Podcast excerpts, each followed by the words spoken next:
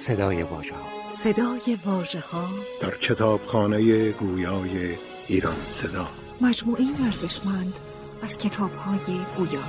ایران صدا آی آر مجلس پنجم. مدخلی بر قصه نشستن بهرام روز آدینه در گنبد سپید و افسانه گفتن دختر پادشاه اقلیم هفتم.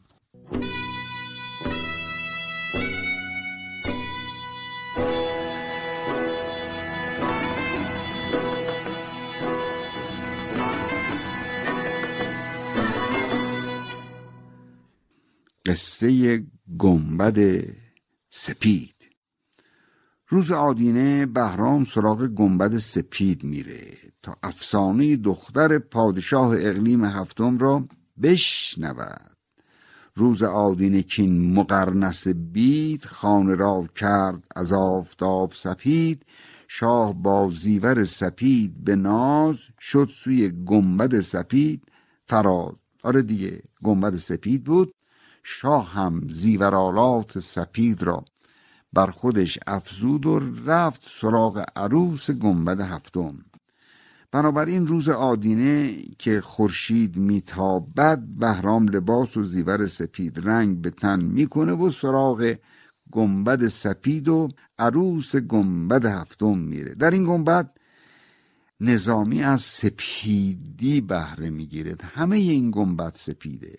اما نکته در اینجاست که سپیدی نشانه پاکی و پاک دامنی و پاک دلی است.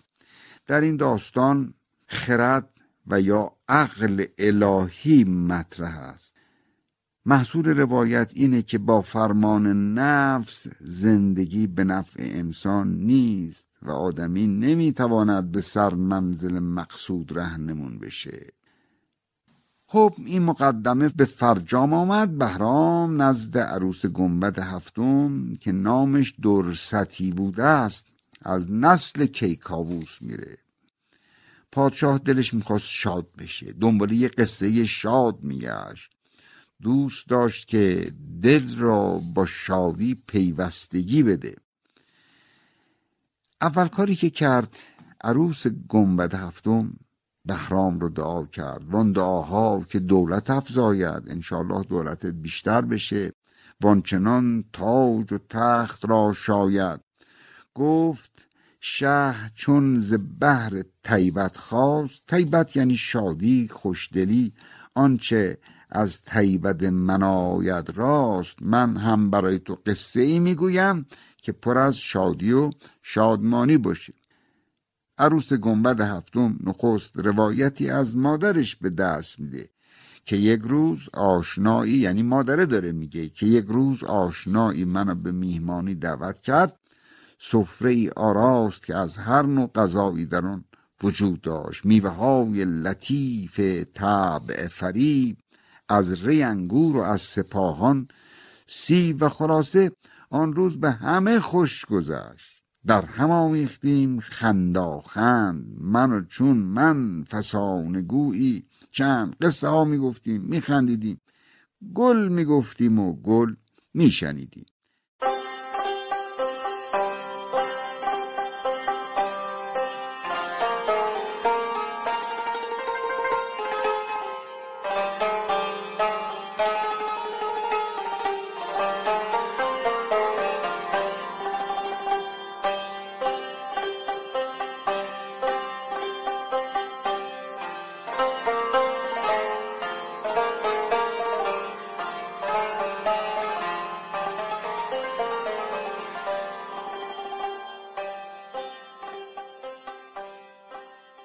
اما در میان جمع زیبا روی خوشگفتاری بود که روایتی را آغاز کرد. گفت جوانی بود شیرین سخن خوشگفتار. این جوان آگه از علم و از کتابت نیز پارساییش بهتر از همه چیز.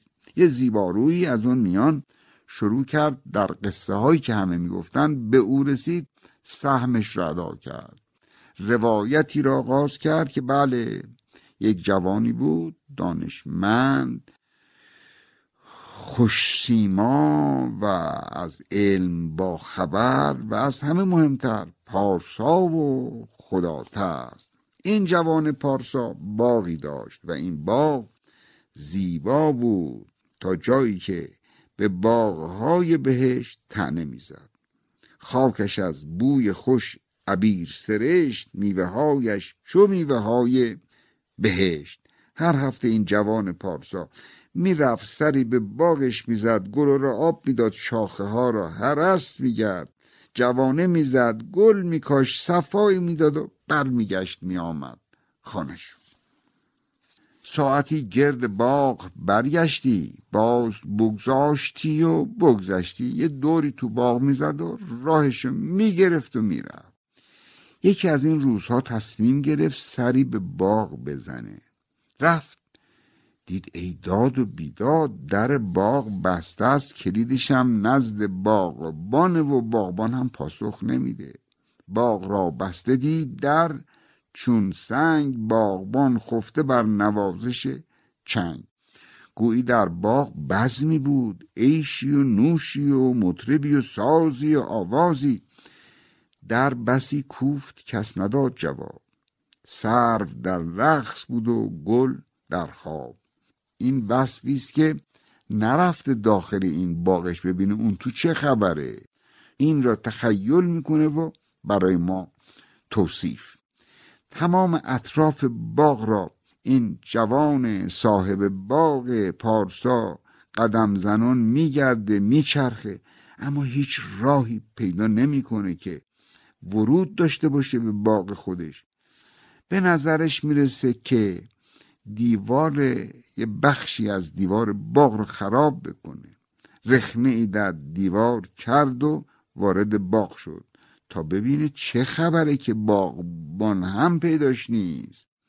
شد در اون تا کند تماشایی صوفیانه برآورد پایی.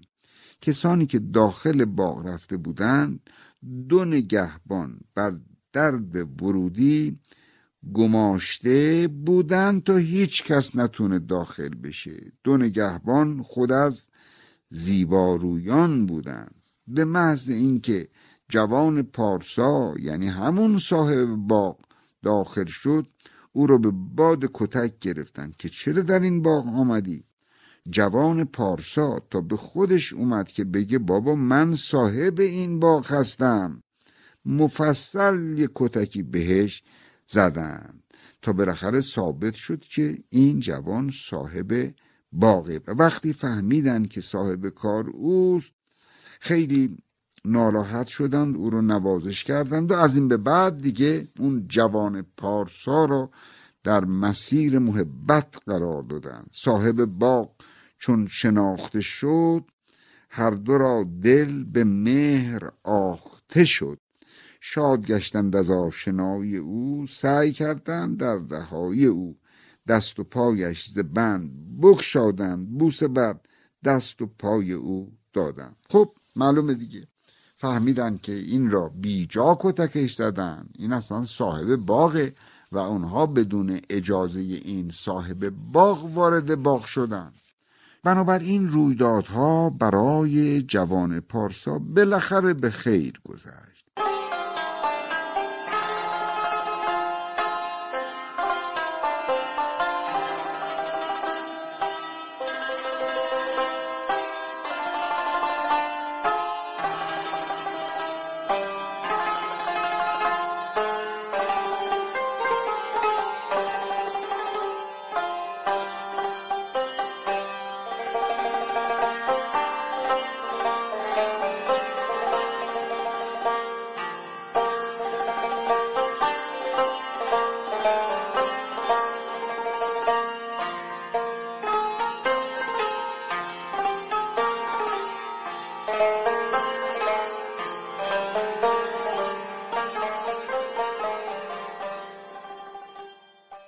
پس از این عذرها خواستند و به او گفتند در این باغ بتانی زیبا روی حضور دارند. هر بوتی را که دل در او بندی مهر بر وی نهی و بپسندی آوریمش به کنج خانه تو تا نهد سر بر آستانه تو. اینجا پر زیبارویان هستن هر کدامشون رو که تو اختیار بکنی ما میاریم که به عقد تو در بیاد و همسر تو بشه خب یادمون باشه که جوان مورد نظر که صاحب باغ هم بود این پارسا بود خداشناس بود و سعی می‌کرد از کارهای خلاف پرهیز بکنه. البته گاه شهوات بر انسان غلبه می‌کنه و چشم حق بینش را با قبار تیرگی تار می‌کنه میپوشونه.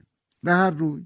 وقتی با زیباروی به قرف رسید در را بست. در آن قرف شکافی بود که می توانست از اون شکاف بیرون رو تماشا کند. نگاه کرد. دید عجبا. چشمه است زیبا ورای باغ این چشمه و محرویانی اونجا حضور دارند. مرد پارسا دل به دل فریبی چنگ نواز توجهش جلب میشه. آره میان این زیبارویان زیبارویی بود که چنگ می نواخت و نظر این جوان پارسا را فراوان به خودش جلب کرده بود. مرد پارسا دل به دل فریبی چنگ نواز دل داده بود. زمانی که با او ملاقات کرد چند سوال طرح می‌کنه. گفت اصل تو چیست؟ گفتا نور گفت چشم بد از تو گفتا دور گفت پردت چه بوده؟ گفتا ساز. پرده با ساز می‌کنه میگن یه پرده برو بالاتر پرده پایین تر گفت پردت چه بود؟ گفتا ساز. گفت شیوت چه شیوه؟ گفتا ناز. پس از اندکی مقازله آن چنگی زیباروی یه مرتبه فرار می‌کنه از دست مرد پارسا و ترک می‌کنه اونجا رو و به سرعت دور میشه و تا چشم کسی به اونها نیفته هر کدام از طرفی راهی رو پیش می‌گیرند و باز شتاب میگذرند تا نبینندشون بر اون سر راه دور گشتند از اون فراخیگاه خاجه گوشه گرفت از اون غم و درد رفت در گوشه ای و غم می‌خورد. غم می‌خورد به موسیقی کلام چون اون درد بود این رو هم خرد می‌خونیم. از اون سوی زیبای چنگ نواز هم مینالید و همراه با نوای چنگ مویه می‌کرد. میگریست و می‌گفت عشق پوشیده چند دارم؟ چند؟ عاشقم عاشقم به بانگ بلند. با صدای بلند می‌گفت که مردم جهانیان من عاشق هستم. عاشقان به که جان کند تسلیم. عاشقان راز تیغ تیز چه بیم؟ عاشق کسی است که جانش هم به معشوق و در اختیار معشوق بگذاره. که البته در عرفان پارسی و عرفان این موضوع خاص از مصنوی و در مصنوی چندین حکایت و داستان در این ضمن هست. عطار هم چندین حکایت در همین زمینه جان تسلیم کردن معشوق داره. و حافظ هم به نوعی دیگر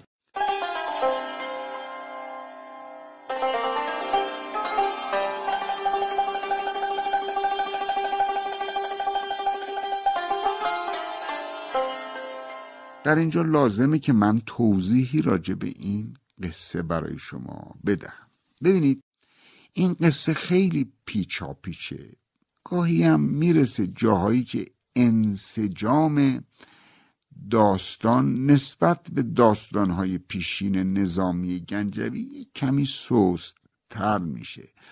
ولی تمام قصه اینه که چون این جوان پارساست چون خدا ترسه سفره های گناه پراش دائم پهن میشه.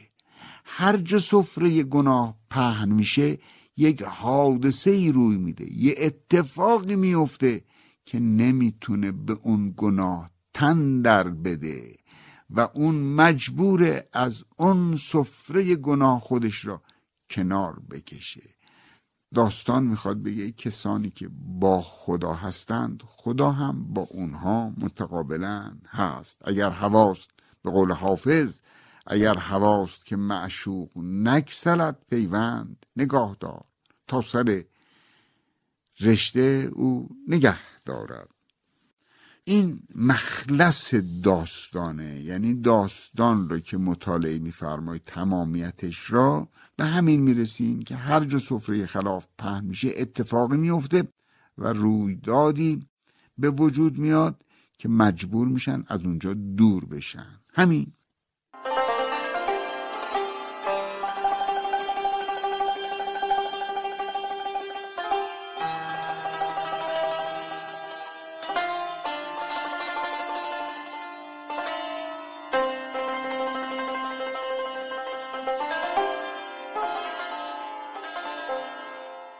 بالاخره در پایان کار خواست که از راه آرزومندی یابد از وصل او برومندی. این مرد پارسا در فرجام این گنبد هفتم دلش هنوز در هوای اون زیبای چنگ نوازه و دوست داره که اون را به طور حلال به همسری خودش انتخاب بکنه. تمام تلاش مرد پارسا این بود که همسری کنارش باشه کنارش بنشاند پاکیز روی و آراسته و پاک دل. اونگاه او را به کابین خود درآورد. در اینجا نظامی توصیفی از پاکان و پاک سیرتان به دست میده. گوهر او زهر گوهر پاک است. هر گناهی که هست از خاک است. چابکان جهان و چالاکان همه هستند بنده پاکان. کار ما را عنایت ازلی از خطا داده بود بی خللی. همون سخنی که برای شما گفتم.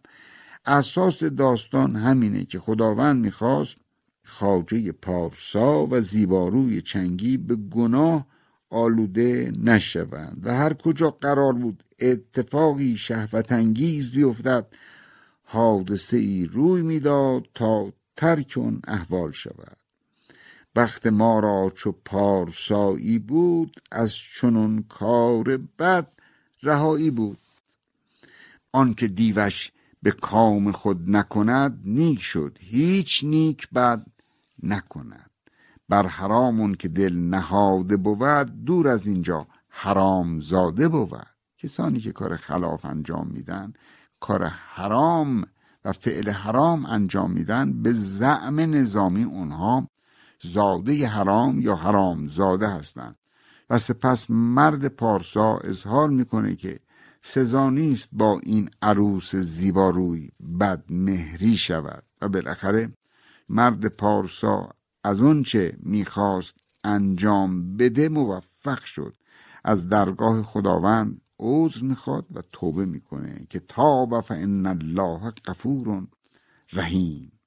و بعد میگه به حلالش عروس خیش کنم خدمتش زانج بود بیش کنم.